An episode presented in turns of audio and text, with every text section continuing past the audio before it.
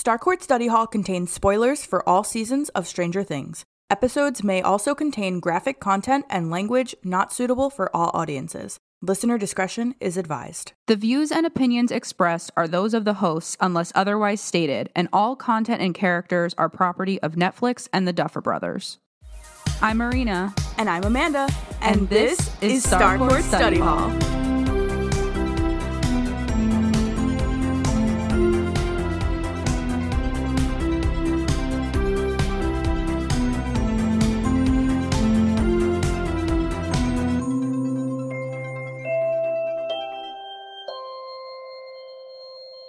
So, it's the holiday season. The holiday season. Yeah. but it's it, yesterday, well, not when you're listening to this, but yesterday marked uh, the start of Hanukkah and Christmas is coming up. But most importantly, it is Halloween Again.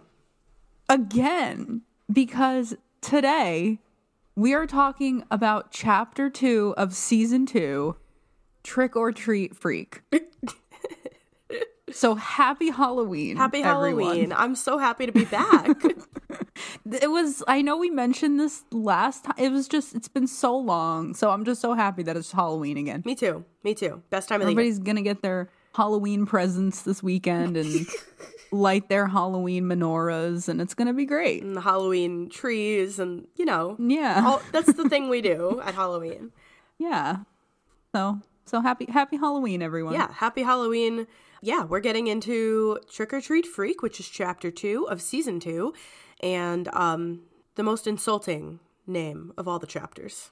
It is. It's really hopefully Instagram lets me post this Yeah, really? as a caption because it wouldn't let me put idiot in you're an idiot Steve Harrington. It was like, no, that's rude. So hopefully Bullying. it lets me yeah, it lets me use trick or treat freak when I do our social media. Stay tuned. Stay tuned for that. All right. So, as you may be able to hear, I still sound gross and congested. So, I've been sick for about a month now. So, I think this might just be how I sound for the rest of my life.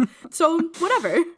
Amanda has been perpetually ill for like 3 weeks. Yeah, it's no joke out there, kids. Get your flu shots, wash your hands, you know, wear your masks, etc. Keep yourself safe because there are a dozen trillion illnesses going around. Lots of diseases. So many. So, anyway, let's get into chapter two Trick or Treat Freak. Are you ready for a little summary? I'm ready. All right. So, this episode was also written and directed by the Duffer Brothers, and it aired, surprise, surprise, on October 27th, 2017, along with the rest of the season. Okay. And All right, good to know. for our summary, I've decided to just start pulling the summaries right from Netflix because they are they are really some interesting summaries and they always leave a lot to be desired. So, this Netflix summary says, after Will sees something terrible on trick or treat night. Ah, yes. Yes, ah yes, trick or treat night, our favorite holiday. That sounds like that sounds like the Halloween that they would put in the Sims. yes. trick or treat night. Yes, trick or treat night. So it says After Will sees something terrible on trick or treat night, Mike wonders whether Eleven is still out there. Nancy wrestles with the truth about Barb. What? What is. like, who wrote this? I don't know. Not us. Definitely not us, Did the, did the people who wrote the Netflix summaries like even watch the show? right? like, first of all, what is trick or treat night? Second of all, what does Mike wondering about Eleven have to do with seeing something terrible on trick or treat night? It it doesn't really. I don't know. I don't know, man. No mention about the pumpkins. Yeah. In the first episode, it was like the summary was all about the pumpkins, but Yeah. not this one. So for this episode, we only had one fast fact. So our fast fact for this episode was that the actual title for this episode was released on October 9th, 2017, just a few few weeks before the release of the season. However, at hmm. the time, the titles for the last two episodes were intentionally still left secret. And the last two episodes, if you will recall, are called The Mind Flayer and The Gate. So I can see why they tried to keep those under wraps. Yeah, that would there's like a there's like spoilers just chilling in those two chapter titles, yeah. so Yeah. All right. I get it. Are we ready to get into scene by scene? No. No? No. Are you ready now? Yes. Okay. Thanks for checking in again. I gave you a second. All right. It's the moment we've all been waiting for. What the heck happened to Eleven at the end of season one. We cut from her destroying the Demogorgon to waking up on the floor of the upside downified classroom. An exhausted El wanders the hallways, yelling for Mike. She faintly hears the Hawkins National Lab soldiers and makes her way to the small opening left of the gate that the Demogorgon created in the wall. The soldiers seem to be looking for her with flashlights, but El is able to evade them. She hears them leave and uses her powers to make the opening bigger. Then, the Hawkins Middle School wall gives graphic birth to a 12 year old bouncing baby girl. Now that I've heard you read this out loud, it answers one of the questions that I had, which was who opened the portal that El climbed through? It was the Demogorgon. Yeah, it was the same gate that the Demogorgon opened, and then she just expanded it. Okay, I got. I, I wrote like who opened this portal? It was the Demogorgon. Yes, because, you know, she was exhausted, so chances of her being able to open a whole gate would be pretty low. Right, and it was also already there. Yes. Yes. So it was just like residual, I guess. Yes. I noticed that this, it feels like they took this exact concept and plopped it right into chapter two of season four because it opens the exact same way where we get the reveal of what happened to Hopper at the end of season three and Marina is smirking.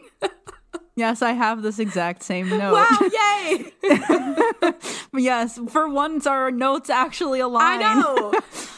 Yeah, I I just like that really struck me. I was like, "Oh my god, it's the exact same like chap or like the same like scene by scene layout." Reveal. Yeah, like it was just revealed Yeah. the same way. Yeah. Yeah. So it's chapter two, Vecna's Curse, um, of season four. You get like the context of what happened to Hopper at the end of season three. And then in this one, you get the context of what happens to Eleven at the end of season one. Yes, so good. Yes. I noticed that too. I also noticed that when El is walking away from the gate in this scene, you can see upside down particles floating behind her. I saw that too, and it reminded me of at the end of season four when you get obviously the much grander scale version of the upside down particles drifting into Hawkins from like the actual splits in the earth. Yes, yes, Yeah. that's very cool. And you know, I, it's pretty obvious, but I just have to mention the the birth imagery. I mean, it's it's It's gross. It's really gross and it's really apparent.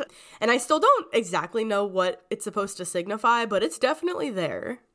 Yeah, I mean usually with something like birth imagery, it's it's like innocence, that type of mm-hmm. thing, which is actually interesting when you think of I don't did we mention this in season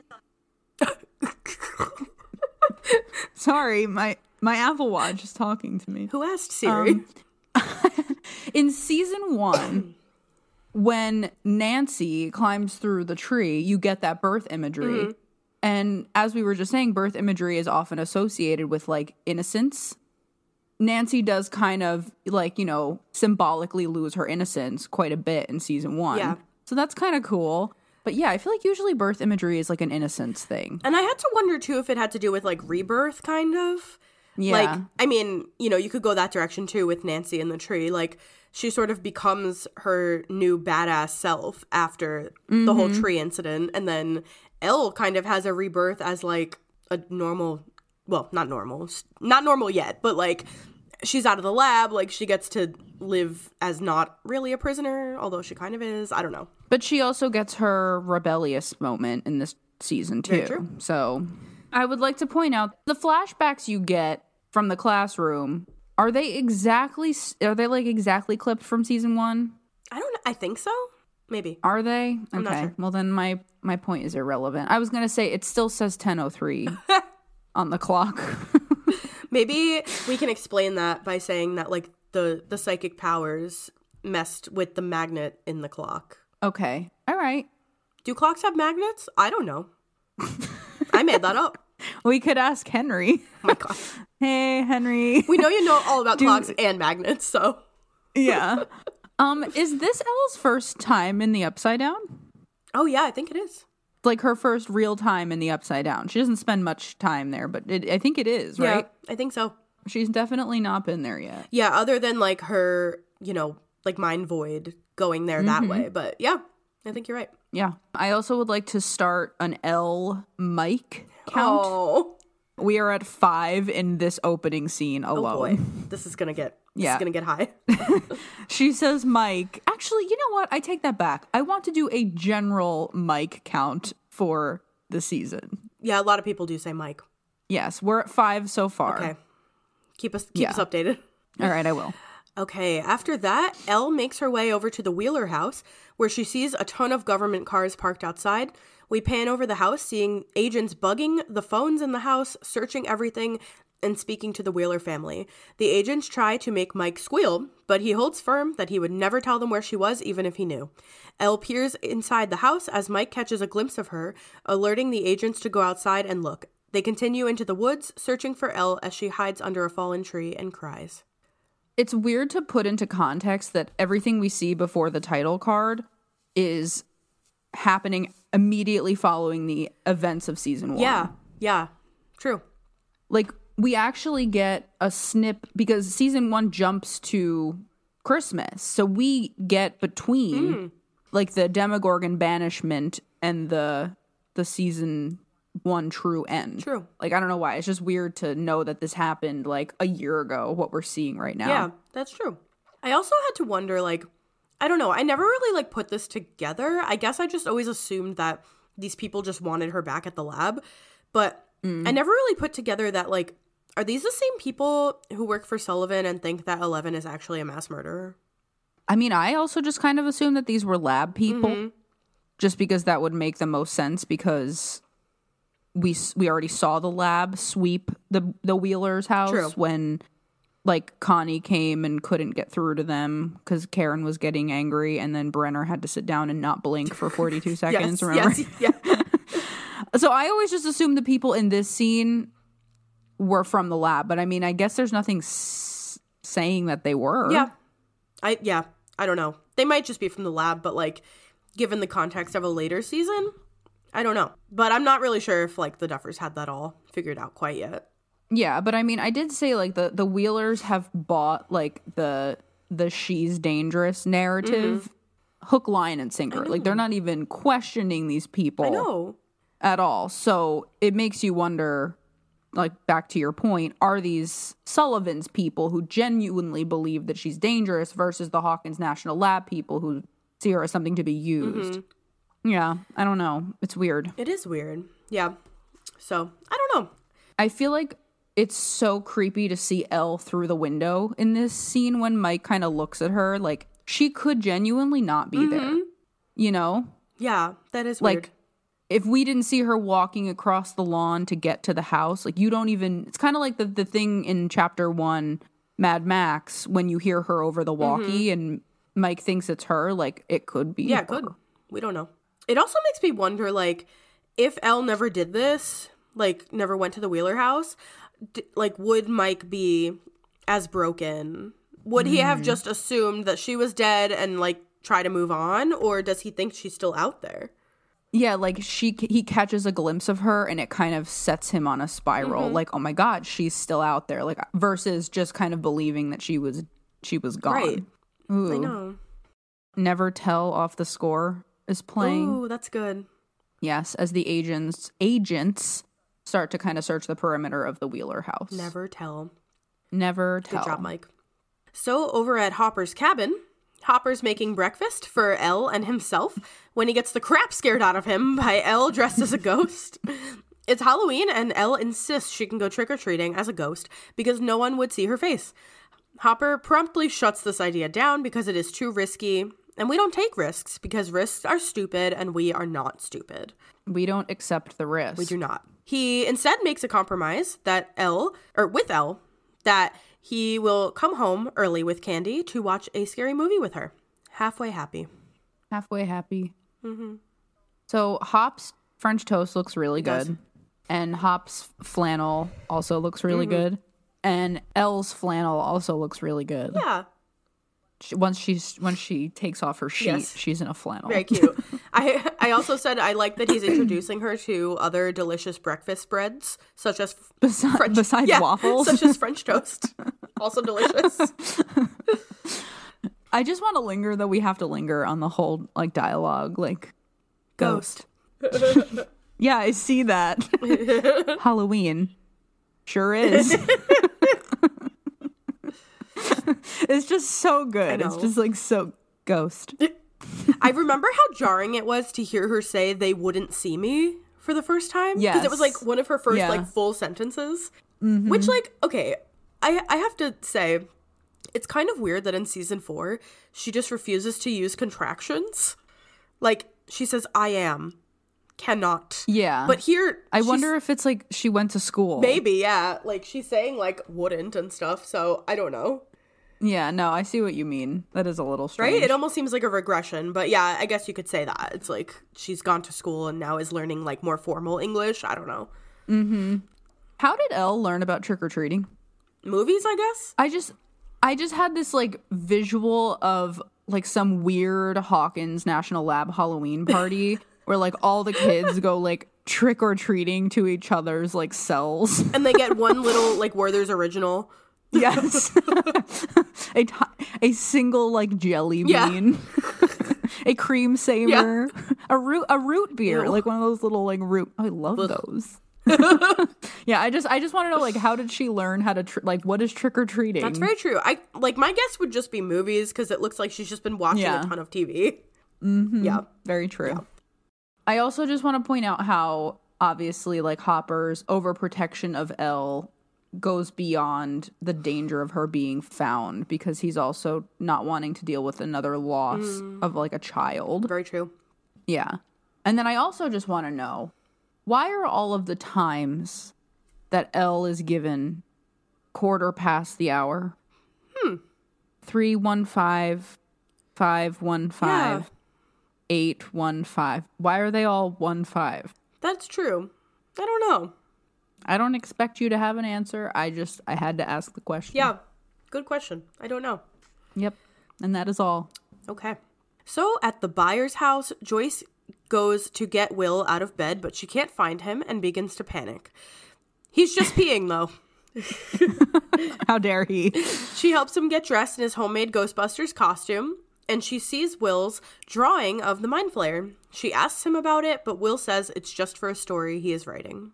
The scene of her panicking and asking Jonathan Mm-hmm, is like, okay, all right, you got it. It's straight out of the vanishing of Will Yep. Byers. I wrote the same thing. yep, straight out of there. Yep. Straight out of It's it. like framed the exact same way. Jonathan's making Literally. breakfast. fucking still cooking Yep. breakfast. This person doesn't stop. No wonder he he doesn't, do anything else? no wonder he doesn't go to school. He's just busy cooking breakfast. also, serious shout out to Joyce's observance here. Like immediately she picks up that drawing and is like, "Uh, what is this?" Yeah, she's like, oh, that's a, that's not normal looking. Plus, it was so different from his other drawings in that he usually uses color, and the Mind Flayer drawing was all grayscale. True. It was like all black and red. Yes. Yeah. Yep, there was red. I think there might have been some red. I could be wrong. But yeah, she's very observant. Yeah, no, she is. It's like, and I think we mentioned this later. It's that intuition. We talked about it in the overview. It's that intuition. I know. And we talked about it in MBTI too, that like Joyce's MBTI type is very observant, has good intuition. Yes. So Yes. shout out to Joyce. All the boys are getting their photos taken in their cute little costumes by enthusiastic moms as Erica absolutely roasts Lucas. Mike, Dustin, and Lucas roll up on their bikes as Will gets dropped off by Jonathan.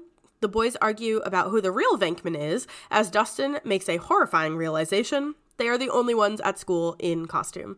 Dustin and Lucas see Max skateboarding down the hallway for some reason and try to work up the courage to ask her to trick or treat with them later.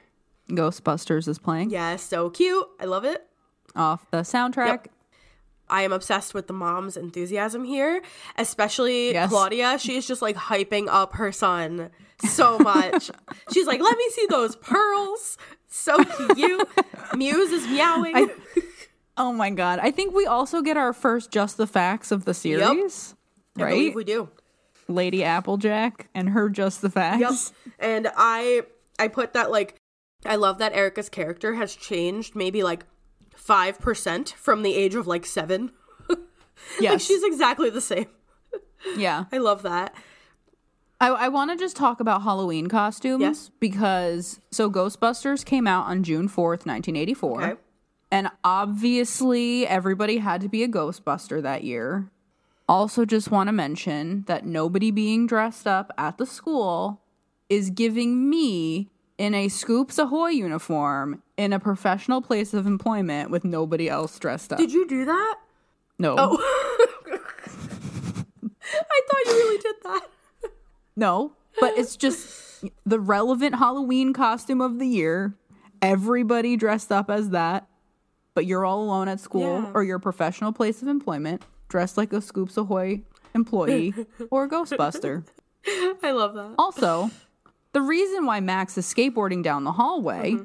is because there's no rules about this yet, because no one within a 2,000 mile radius owns a skateboard. So true. That's why there's no rules. She can do whatever she wants. The Board of Education has not yet met on how to deal with children on skateboards in the hallway. Oh my gosh. Like I can't even imagine what the meetings about Heelys were like. like we were out of school by then, but I can't even imagine. Razor Oh scooters. my god. Can't even imagine. Yeah, like if someone was just like rolling down the hallway while we were in school, suspended. They would definitely get suspended. Heelys is the perfect Mm-hmm. example because you could very inconspicuously come to school in Heelys and then bloop, there's your Heelys and you're rolling down the hallway. Pop those suckers out. You can outrun the vice principal, no problem. Oh, that's funny. All right, so Joy. Oh, Wh- Why is nobody dressed up? I don't know. I wondered the same. thing. Sorry, I just had to get that out. Why in the fresh hell is nobody wearing any costume? I, I thought the same thing and like when when dustin was like it's like a conspiracy it, it felt that way like how did they all Mm-hmm. every single person in that school the school is decorated. like not one other kid is in costume how is that possible like i know there's like 20 kids who go to this middle school but come on Tw- Yeah. 20. Sorry, I just it had to I had to no it's it. a good question honestly i don't know how that's possible but okay all right so joyce and hopper continue to inspect will's drawing because joyce has an amazing sense of intuition and they realize that the trees and the power lines in the drawing match up perfectly to the Byers' front yard they sit at the kitchen table and talk about Will's episodes. Hopper tells Joyce that Will is likely experiencing flashbacks and they can feel very real. He drives home Owens' point about the anniversary effect and admits that he's been feeling on edge too, and that they just have to get through the next few weeks and nothing will really go back to normal. They reminisce together about high school. Hmm. Yeah. It's giving me a little I do a couple of things with this chapter with Nancy and Jonathan versus Nancy and Steve, Joyce and Hopper versus Joyce and Ooh, Bob. okay. Because Nancy Jonathan gives me Joyce Hopper and Nancy Steve gives me Joyce Bob. Hmm. So, as far as shared trauma is concerned, Joyce and Hopper share the trauma of the year prior. Just like Nancy and Jonathan share the trauma of the year prior. Nancy and Steve don't share trauma in the same way, and Joyce and Bob really don't share trauma at Yeah. all. So I just I kind of thought that was like a cool parallel because Bob and I, like I said I mentioned it later again, but like Bob is more like Steve in this situation, I think, and Hopper and Jonathan are more aligned like as far as their relationships are concerned Yeah. because Joyce and Hopper went through it together. Mm-hmm. Yeah. The only difference really is that Hopper and Joyce are endgame and Nancy and Steve are endgame. You're right. Yeah. You are absolutely right. I know that you got that first from the Duffer Brothers. Yeah, they told me. World exclusive. Yes. Dropping right here for all 20 of our listeners. You heard it here first. we love you. you guys are the best. Thank you for affording us such an opportunity. I think there's 30 of them. Ooh, okay. okay. I think there's about 30. So right. I had to say, Hopper mentions taking Will back to, back to Chicago, and then Joyce mentions some doctor in Boston. Who are these people? Beats When did they go to Chicago? That, that makes me think, though, that these meetings with Owens are a little bit more regularly happening than just when Will is having episodes because it seems like they've gotten opinions from doctors.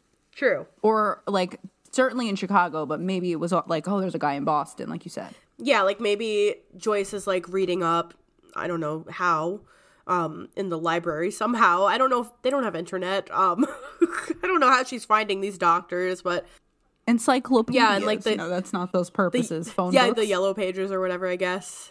Yeah, sure. It's an it's it's. I'm not gonna say the word interesting. Cool. it's a good Thank question. you. Enthralling. Wonderful. At Hawkins' lab, an agent suits up to head into the gate. We see a grainy video feed of what the agent is doing. Maybe changing a fuse? I don't know. The control panels back in Hawkins' lab light up again. Owens squeezes a stress ball while watching footage of his recent visit with Will. I have a lot of questions. So, are we to assume that the storm that was taking place in chapter one was in the upside down and it resulted in damage to this power mm-hmm. source that is also in the upside down, which is somehow linked to the switchboard mechanism Yeah, I need to in Hawkins' I need lab? to understand why their power source is located in the upside down. somebody fire who whatever electrician was like are they like harnessing upside down is this like windmills Right. you know is this like an alternate like in sim city when you have to outsource all of your city's power because if you put too many like nuclear power plants in your city all your all your town gets mad like did somebody say like let's harness the energy in the upside down? This sort of reminds me of, um, like just this theory sort of reminds me of the backrooms videos that have been coming out from the creator Kane Pixels. If if you out there have watched them, but so if you haven't heard of the backrooms, first of all, Google that and scare the heck out of yourself. i love the Backrooms. Me too. rooms. Love the backrooms. So if if you out there have not heard of it and you're interested in like cool creepy pasta kind of stuff, definitely look up the backrooms. But the creator Kane Pixels on YouTube has a series which is amazing about the backrooms. And in one of the videos, it is discovered that like by the way, this is all fiction, obviously. Um this is also a spoiler it is a spo- well, it's not really a spoiler. It's it's not. It's not.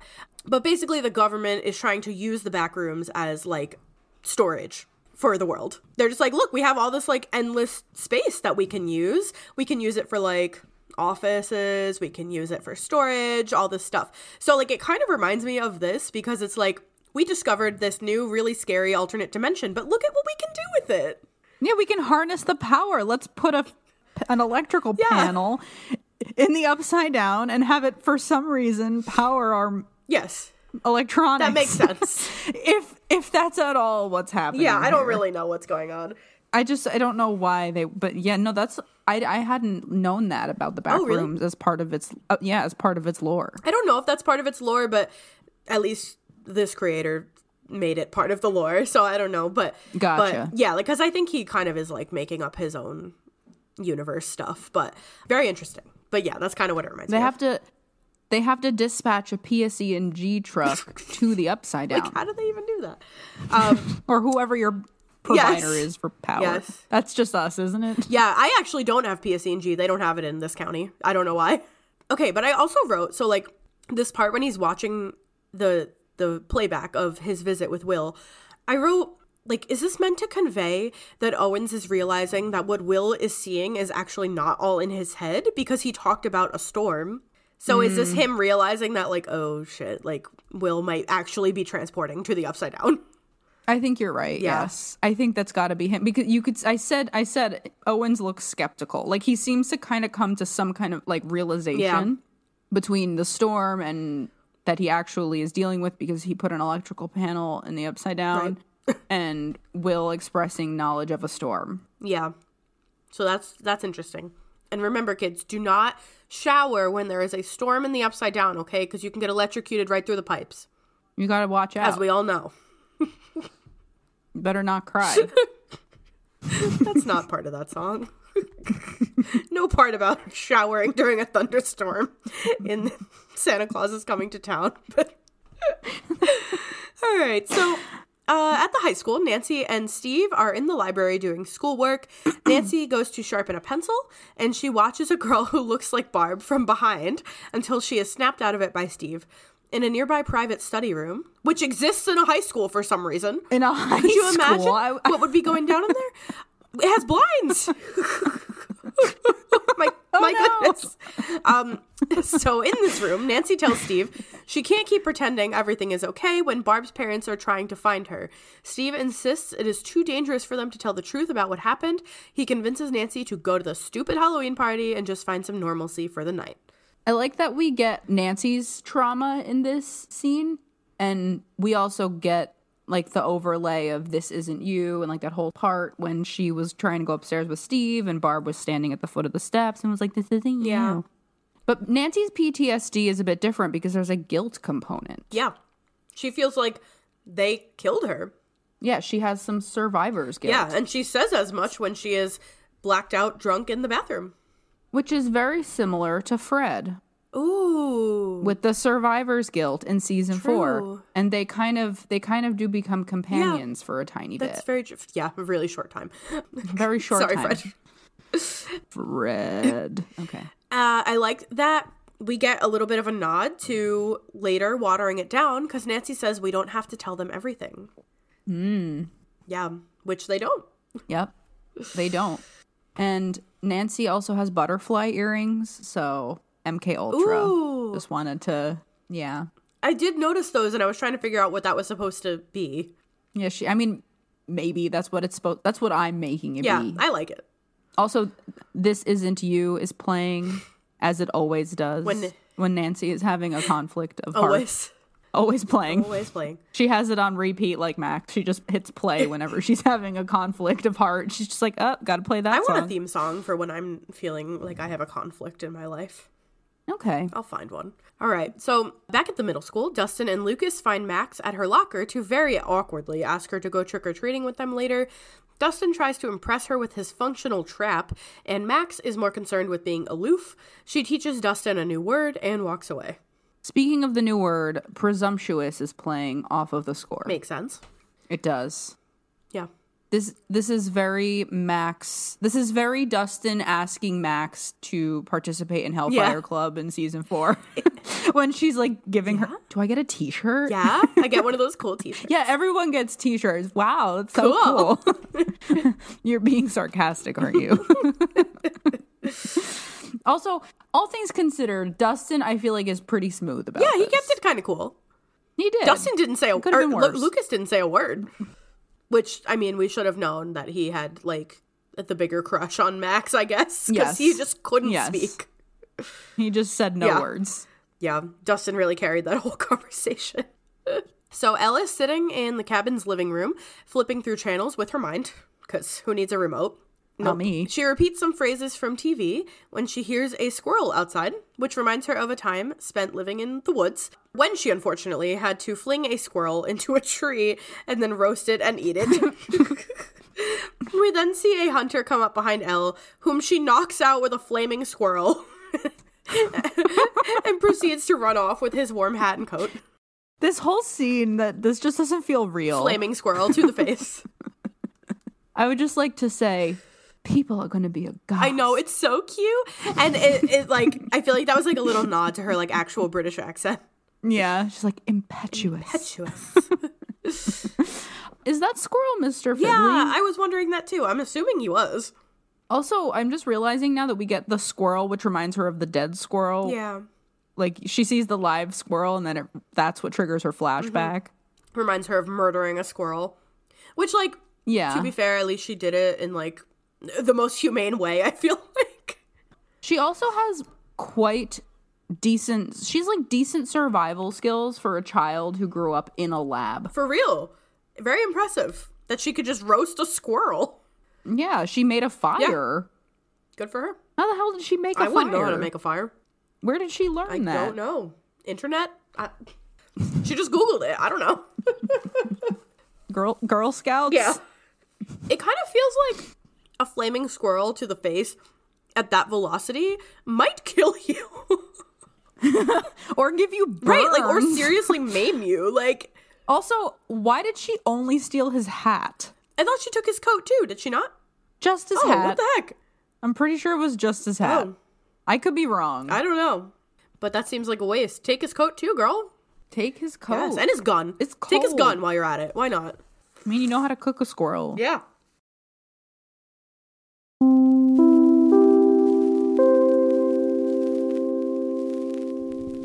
Alright, so Hopper arrives at the police station and he parks next to a truck full of disgustingly rotten pumpkins. Eugene is now here and he's going to blame Merrill because he must have poisoned the pumpkins after he thought Eugene poisoned his pumpkins. Mm. Hopper calls Eugene old and explains that all the farms in the area have a field full of dead crops. Because you're old. You damn straight. no, you, you see these hands? You know why they look like this? Because you're you're old. Damn straight. Uh, that always makes me laugh. Also, Callahan and Powell are so rude here. Like, so rude. I, mm, if I was in there making a complaint and Callahan and Powell were in the corner, like, oh, the dead pumpkins, ha ha ha ha. Like, shut up. This is my livelihood. What is wrong with you? Callahan, um, speaking of him, mentions he's like, oh, it's like Chinatown, which is did you? It's a movie. Okay. Um, and I looked it up, and here's the synopsis, just a little quick one. A private detective hired to expose an adulterer in 1930s Los Angeles finds himself caught up in a web of deceit, corruption, and murder. Ooh. Yeah, so there's a little bit more to this. So the movie takes place in California, which we know is like relevant this season. Yeah. And it also features a place called the Owens Valley. Ooh. Yeah, a little fun thing. Like that. That's cool. I liked it too. I think I who did it star? I think it was Jack Nicholson and somebody else. I like that too because we know that a lot of inspiration for Hopper's character is Jack Nicholson. Yes, very true, which is probably why I like Hopper so much because I mm-hmm. really like Jack Nicholson. Yes. Jack good. Nicholson and Faye Dunaway. Okay. Cool. Yes, 1974 neo noir mystery film. Ooh. Spooky. Spooky. Sounds cool. yeah. So while Eugene is talking about all these other farms that have been affected in the area, Hawkins is a very small town. I feel like we've gotten to know a lot of the, the players here. Who are any of these The people? The folk. yeah, They're all who the, are these the, people? the, the, the folk. It feels like we should have heard some of these names. They're the townspeople. Yeah, that we've just never ever heard of. No, they moved in this year. Yeah, just this year they heard they heard about Will's case and we're like, that place sounds interesting. That, there would probably be a, a lot of people there who want to pick their own pumpkin, so Yes, I'm gonna make a farm. in a in a town where people just go missing and come back to life, they probably love Halloween. So I'm just imagining Merrill like going around like under the shroud of night, poisoning like acres upon acres of pumpkin fields, patches, pumpkin patches, pumpkin fields. Hmm. Is there like a is this a technical term? Like, does it have to be one or the other? Pumpkin bogs. Also, I don't know why, but I'm just like picturing him like tiptoeing like the Grinch, kind Yes. of. Uh, all right, so Billy drives Max home as he complains about Hawkins.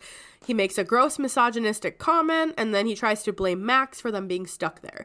Max says it's actually his fault, to which he reacts by verbally abusing her and then psychologically abusing her by threatening to run over some 12 year olds on bikes. Fuck Wango Tango. Oh, okay. Fuck Wango Tango and fuck Ted Nugent. I literally wrote, of course he's listening to Ted Nugent. Of course he's listening to Ted Nugent. um, okay. I wrote something maybe controversial, but I'm gonna Okay. say it anyway.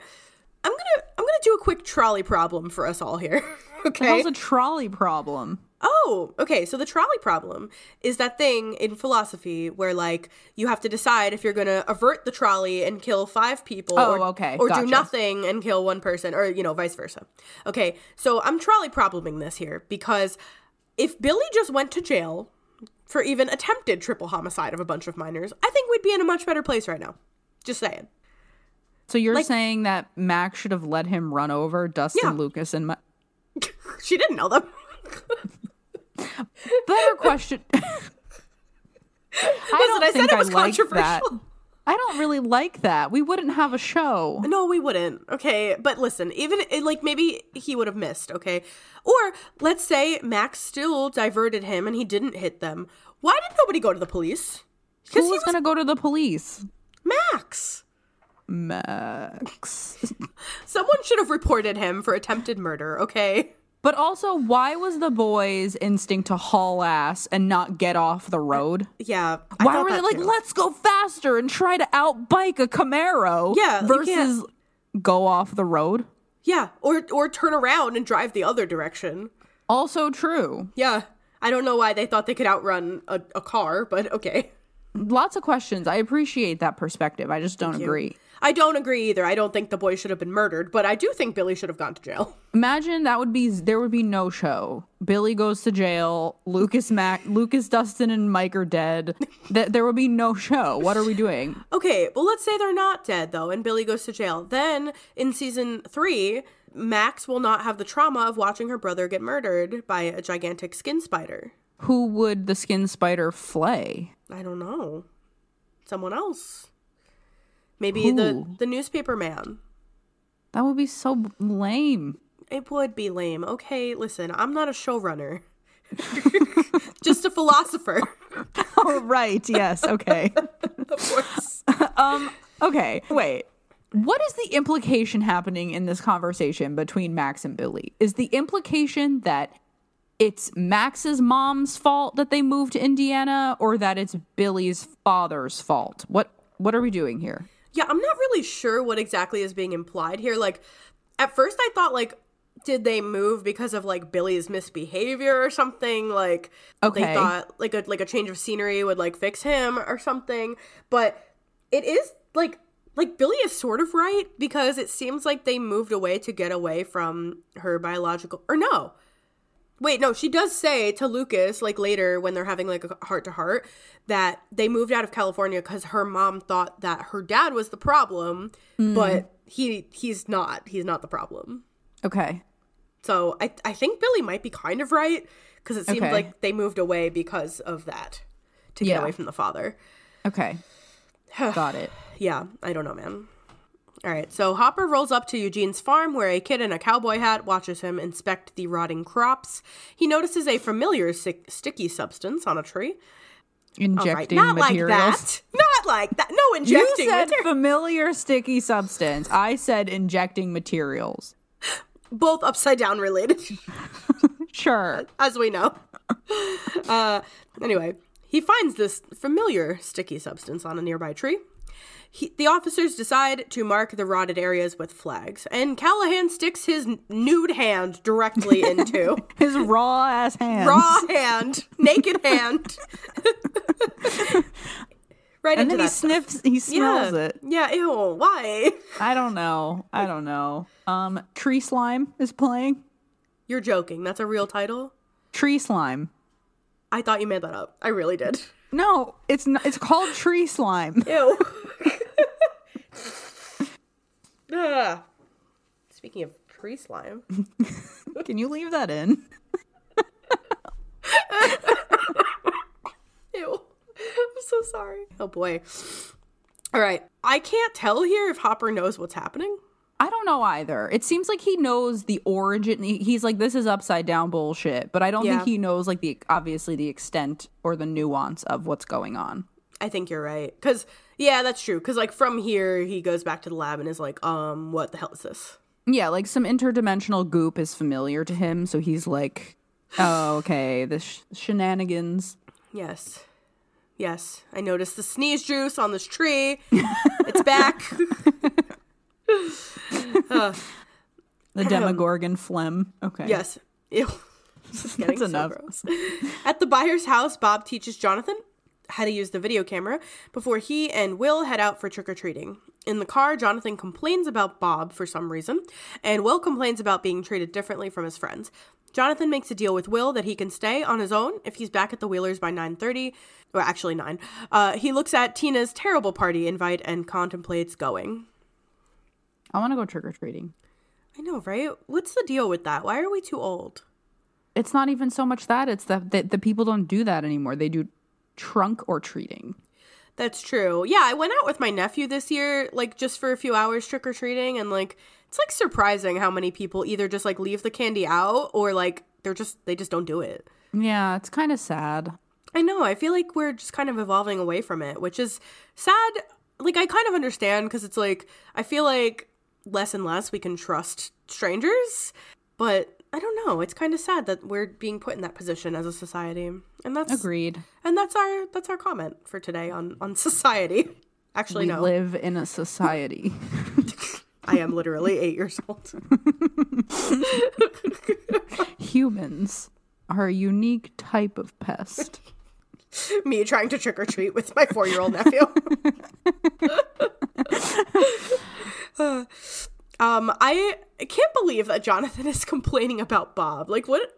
Why is he such a loser? Like, come Jo- on. I literally wrote, I mean, yes, Jonathan, you are kind of lame. Like, yeah.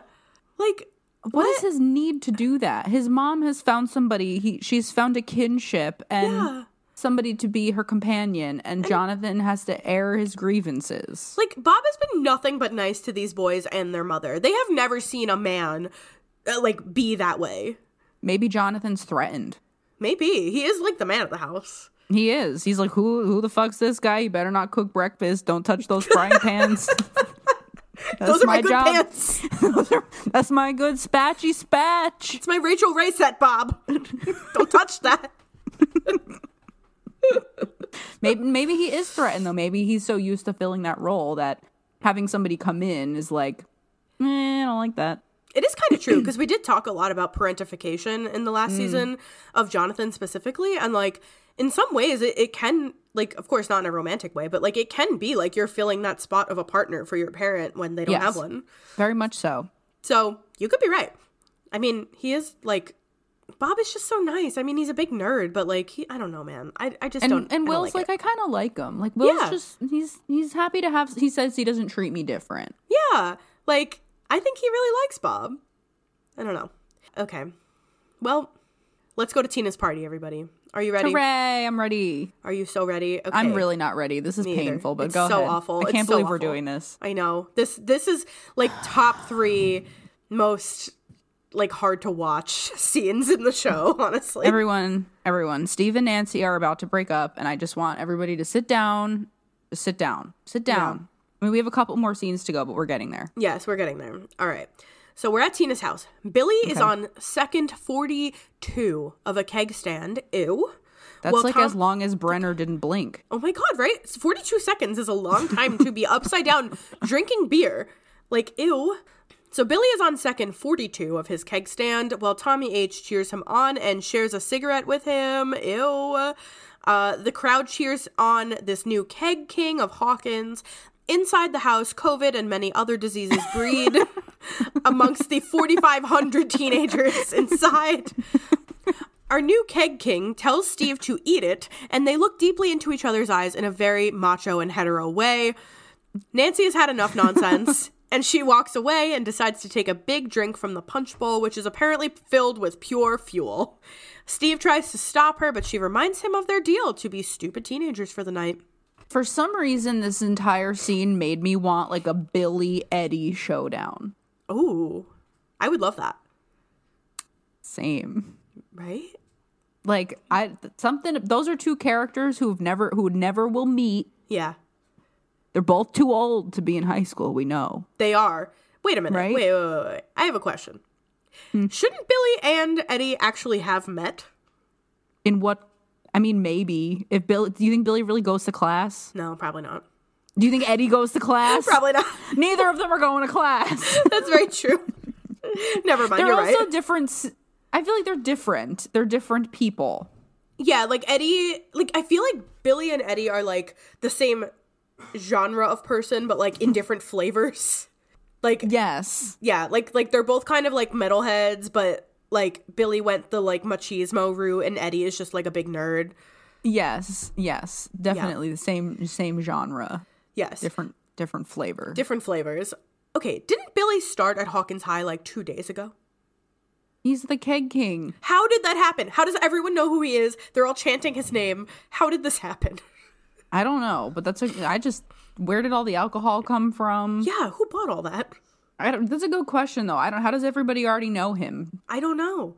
But he's the keg king now, and he's gonna Nancy's the queen of the school paper. Yes, and he uh, Billy is just gonna look deeply into Steve's eyes and make sure that he knows that he is the manliest man here. Okay, and Steve's gonna take off his glasses so he can look deeper into Billy's eyes and let him know that he is not taking that in a very manly way.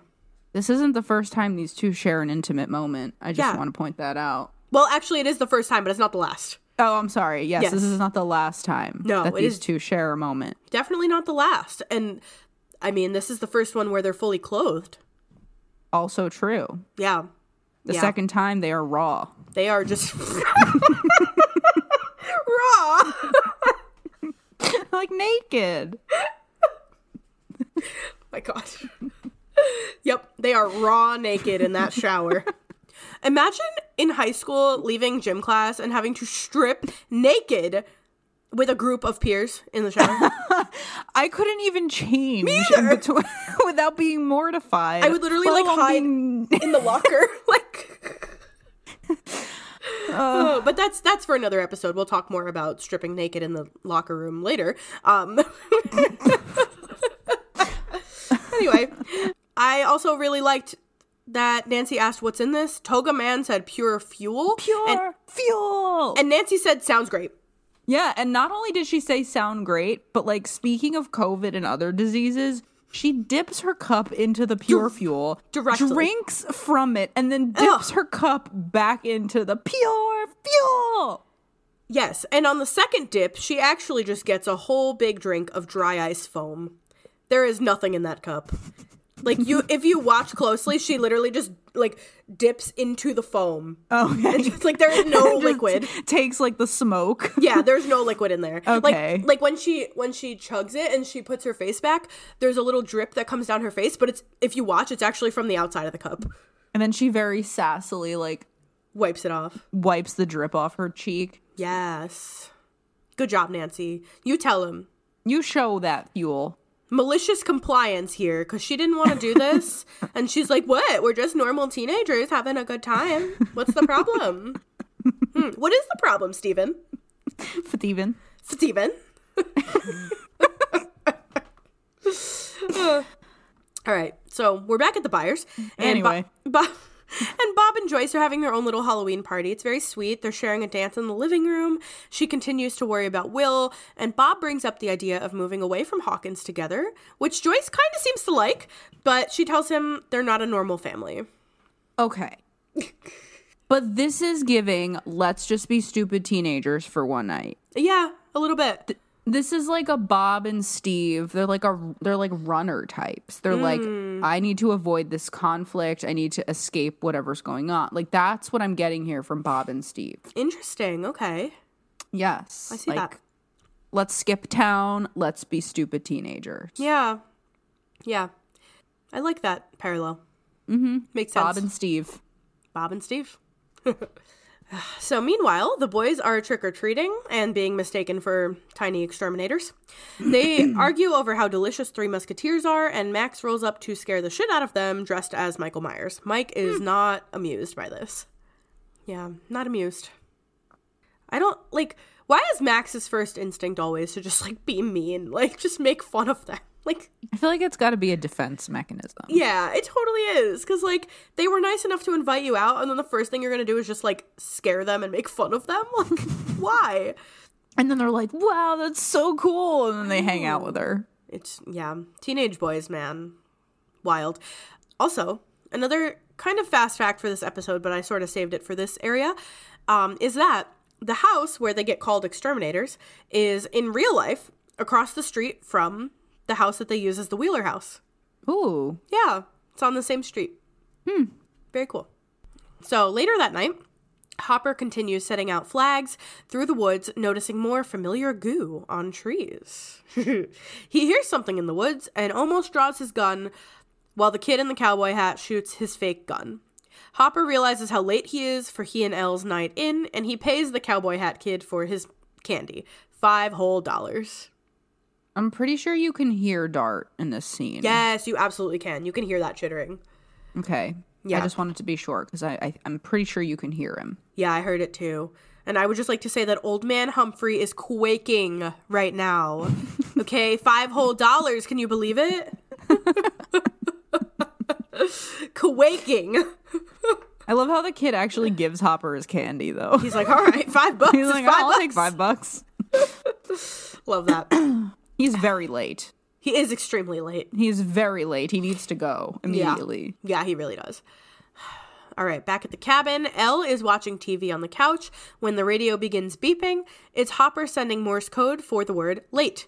She has another flashback to her time in the woods where she stumbled upon the box where Hopper left cookies and waffles for her. Why did Hopper stop to leave a message? Why did he take the time? Didn't he have to go somewhere to do that? Or I think we he- just as- He has it in his car. Okay, so he can just do it from his truck? Yeah. I was like, did this asshole stop at the police department Yeah. to tell El that he was late rather than just going home? No, he does like we see it in a later episode when he like sits in the car and is radioing to her and he like Okay. Yeah. All right. Um. that makes me feel a lot better. I was upset. Yeah. Yeah. I think El is watching Frankenstein, Aw, cute. Which is, you know, the monster. Hmm. You know how Frankenstein's monster, Yeah. always known as the monster. Just wanted to put that in there. Yes. And also, Eggo in the Snow is playing during El's flashback. Aw. And I want to know if naming this song was a copyright issue. Oh, I wonder. That's you could just question. put the word Eggo in your song. Yeah, I wonder if they had to pay like royalties or something to to Kellogg, right? It's Right. Kellogg? Yeah. I don't know. All right, so back at Loch Nora, the rich neighborhood, the boys get all the good candy from the rich people while trying to impress Max with their best surfer impressions. Mike is not okay with her presence. Will gets bullied and pushed down by some older kids. When he lands on the ground, he is in the upside down. He calls for Mike to no avail, and he hears creepy chittering. He sees the mind flayer begin to emerge in the sky and runs down an alley to hide. Mike finds him and snaps him out of this episode. The others try to comfort him, but Mike brushes them off and takes Will back to the Wheelers. The, the Monster Mash is playing. Appropriate. I just like someone pl- please put Mike in therapy. Like he's so angry. This poor He's kid. very bitter. Yeah, he's, He's very so bitter. angry. Like he's just so mad about nothing. But He's you should have checked with me. Like what? Who are you? and first of all, they tried to, and you hung up on them. Also true. Yeah, yeah. I have a Mike question. is having a tough time. He is. I have a question about the physics of Will's episodes because I was under the impression he was like frozen in place in real life while he was in an episode, but he walks to where he did in the episode. Like he winds up in a different place when he wakes up. He does? Yeah, like he he starts the episode when he hits the ground out on the street, and then in the episode, in episode, he runs from the mind flayer into the alley down the stairs, and then when he wakes up, he's down the stairs. Like Maybe they're progressing in their severity. yeah, I guess it could that that could explain it, I suppose. Or the other thing is too, I don't think he's ever attempted to move True. in the episode, so Yeah, I mean we've seen what, two? The one outside the arcade and the one in his home after at mid like in the middle of the night, right? yeah, and in both and all of he's really doing is standing. yeah, he just stood. So yeah, that's true. We don't really see him try. The the mind flayer is horrifying. Oh my god, right? In this scene, he's extra scary Unlike Vecna, again, right? Oh my god. he the, the mind flayer is truly scary. Yes. He like unfurls himself. So like his leggies like unfurl and he's got like his little like pointy face. Yes, He's like so horrifying but also adorable. I know, in like a weird way, right? He's like Something yeah. he seems soft, like you could like squeeze him like a little He cloud. does. He's. I also noticed that when he unfurls, he unfurls very similarly to how the the, the cloud of m- misty smoke unfurls when Henry discovers him in season four. Interesting. Okay. Yeah. Okay. But he's cute. I don't know. I want a mind flayer. I know he's kind of cute, right? I don't know. I, want a- like him. A, a pet mind flayer. All right. So back at Tina's house, No. Jonathan arrives, sees what's going on, and still decides to go in for some godforsaken reason. A girl we never see again kind of flirts with Jonathan, but he notices a very drunk Nancy across the room arguing with Steve. Steve is trying to cut Nancy off from drinking more, but she just ends up spilling red punch all over her white shirt. She very drunkenly tries to wipe her shirt off with a washcloth and water. it's coming. it's coming. Uh, yes, and Steve offers to take her home. She calls everything on Earth, including their relationship, bullshit. Bullshit. Bullshit. You you, you wanted you you, You wanted, wanted this. God, girl. We've all been there. It's not fun. Party, we're, we're partying. It is fine. It's Like we didn't kill Barb. she uh Steve takes her blacked out words or word, I guess, to heart and leaves her alone in the bathroom. Steve storms out of the party while Jonathan looks on. Girls on film, I know. This this song is like so good, but it's also like forever scarred for me. but it's also just like the same. Girls on bim, I know. And then it's just girls on film Yeah. times eighty eight. 87,000. Um I like when Jonathan shows up, you can see like people staring at him like Yeah, what, they're like. what is This this, kid is supposed to be in home ec cooking breakfast, and he's at this party. Someone get him a pan. He's gonna make the eggs now. Poor Oh, Jonathan. Poor Jonathan. We are just we are bullying him today. We really are. We really are.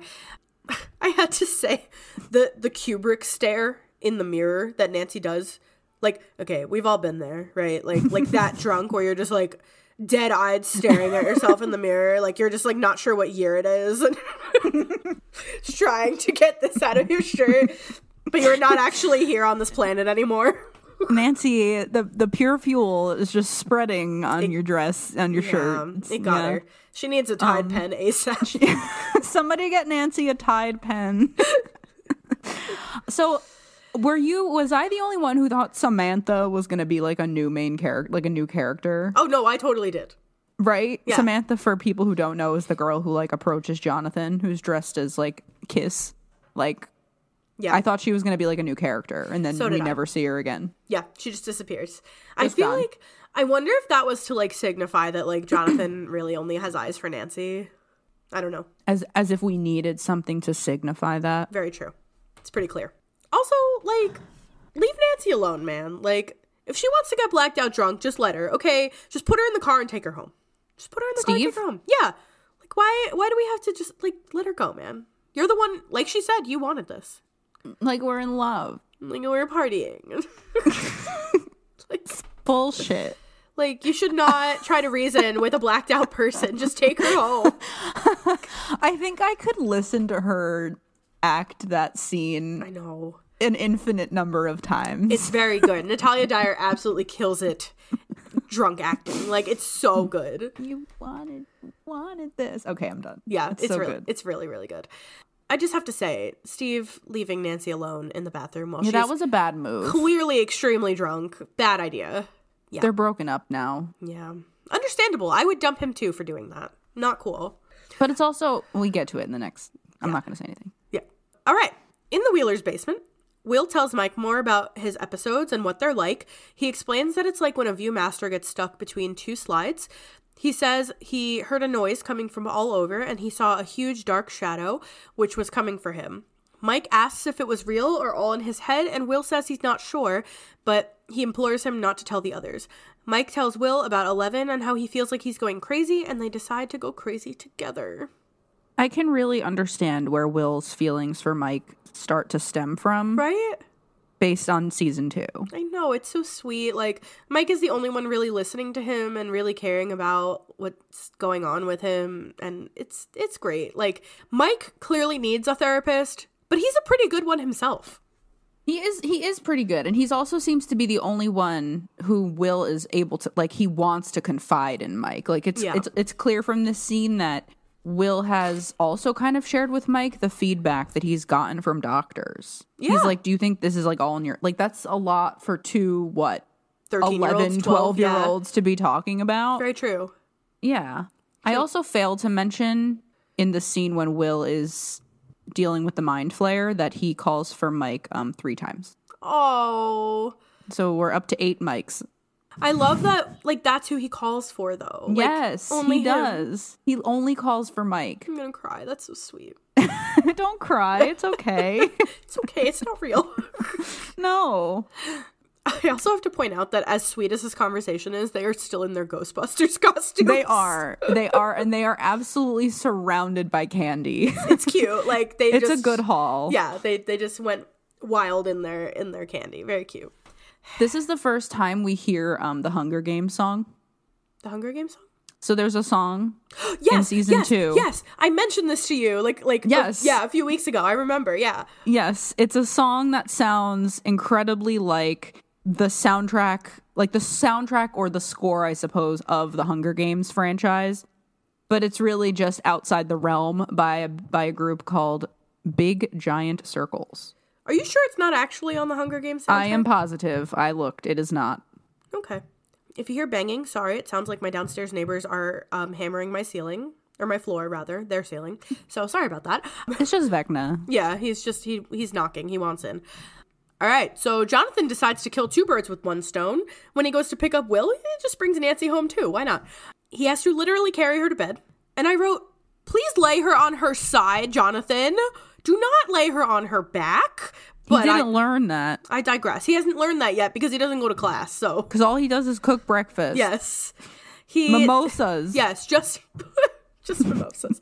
he tucks her in and she finds a moment of lucidity, realizing it's Jonathan putting her to bed. Jonathan. I know it's so sweet.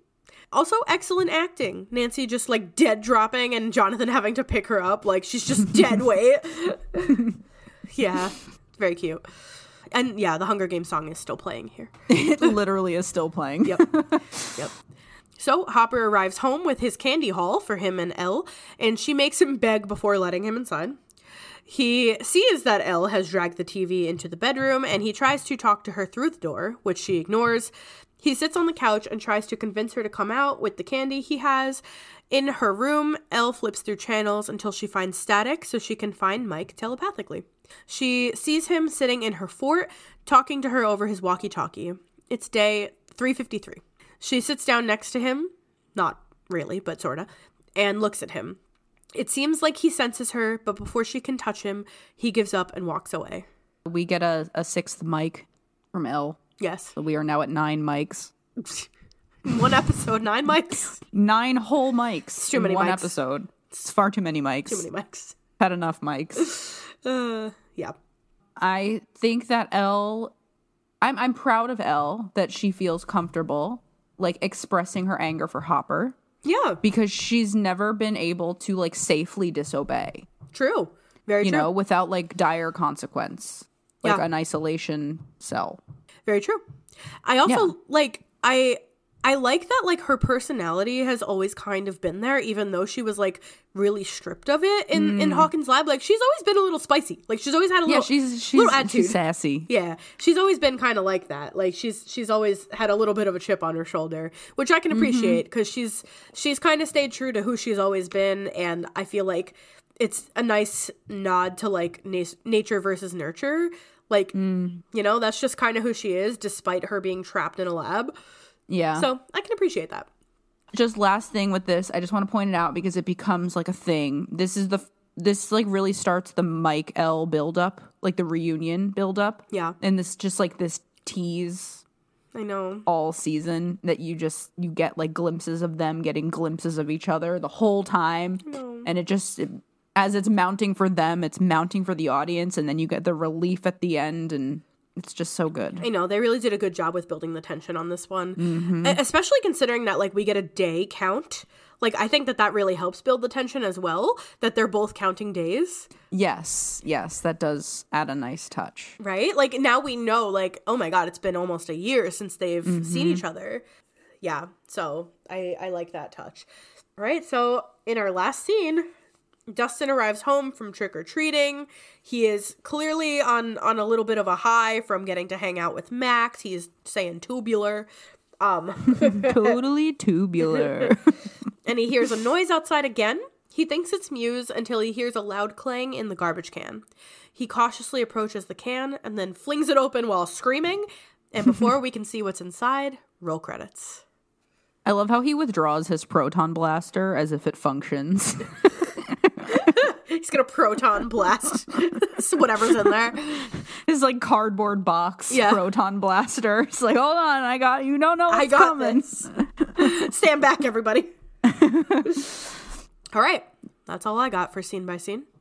Yeah, the last one is it's just we get we start our our gremlins like the music even starts like the gremlinsy the gremlin rag.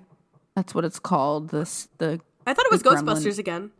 But like while I'm pretty sure like while he's approaching the garbage can. Oh. I feel like we start to get it does end in Ghostbusters in the credits, but I think you get that like the nod to the gremlin rag, like the soundtrack song that sounds like that song. Yeah. Cool. Yeah. All right. So, you want to do LVP and MVP?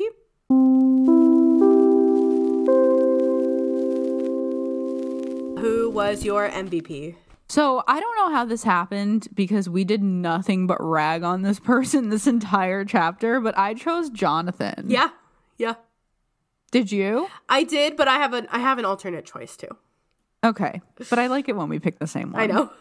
Um, but yeah, we did absolutely nothing but rip Jonathan apart this chapter, but he is my MVP. I feel like I have to give him a shout out for getting Nancy home safe, even Yeah. if he, you know, didn't lay her on her side. He also goes all good big brother on Will, like letting him spread his wings a bit to trick or treat. Yeah. Um, even though it may or may not have resulted in you know another episode. And he just he cooks breakfast. He does cook breakfast quite a lot. like that's the most important meal of the day. Yeah. So true. So Jonathan was my MVP for Trick or Treat Freak. Yeah. Yeah, I I had Jonathan for similar reasons. Um, you know, mainly the big one getting Nancy home safely. And then like I mean, this is like sort of in the next episode, but like he doesn't tell her. Like he doesn't he doesn't do it to gain her affection. He does it for Yes. genuine reasons. Yes, And I think that that's that's a really important piece of context here. Yes. Um, but my alternative person was Joyce. And okay. I say that because of her diligence and her Mm. observance of of like something being wrong with Will and the fact that she did what Hopper asked and she called him right away. She did do that. She said, "You call me first. Yeah, and she did. Yep. So, shout out to Joyce for being an observant and diligent mom. Yay to the Byers. Right? They're really they they killed it in this episode. They kill it really all season, but yeah. LVP? So my LVP, I don't know. This one was hard because I feel like nobody was like bad. I don't know. I just feel like it was kind of neutral, but I chose Hopper. oh, okay. Yeah, um, I appreciated him like getting lost in his job, and I obviously appreciate the empathy that he has for Joyce. But like, you have a child. Yeah. It's Halloween. Yeah. Not cool. You made a promise to be home by five one five, Yes. and I also think you maybe get a little bit of a sense that his lateness is like a regular occurrence. For is that sure. just like right? Yeah, I got that too. Yeah, so sorry, Hopper. Love you and your French toast and your flannel, but you're my LVP for this episode. Understandable.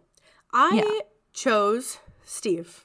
I'm putting Steve back in LVP world Okay. for a minute All right. because leaving anybody, let alone somebody you claim to love, alone in a stranger's house, blacked out drunk with no way home is a major L. Do not do this. Major Mm. L, Steve. Bad choice.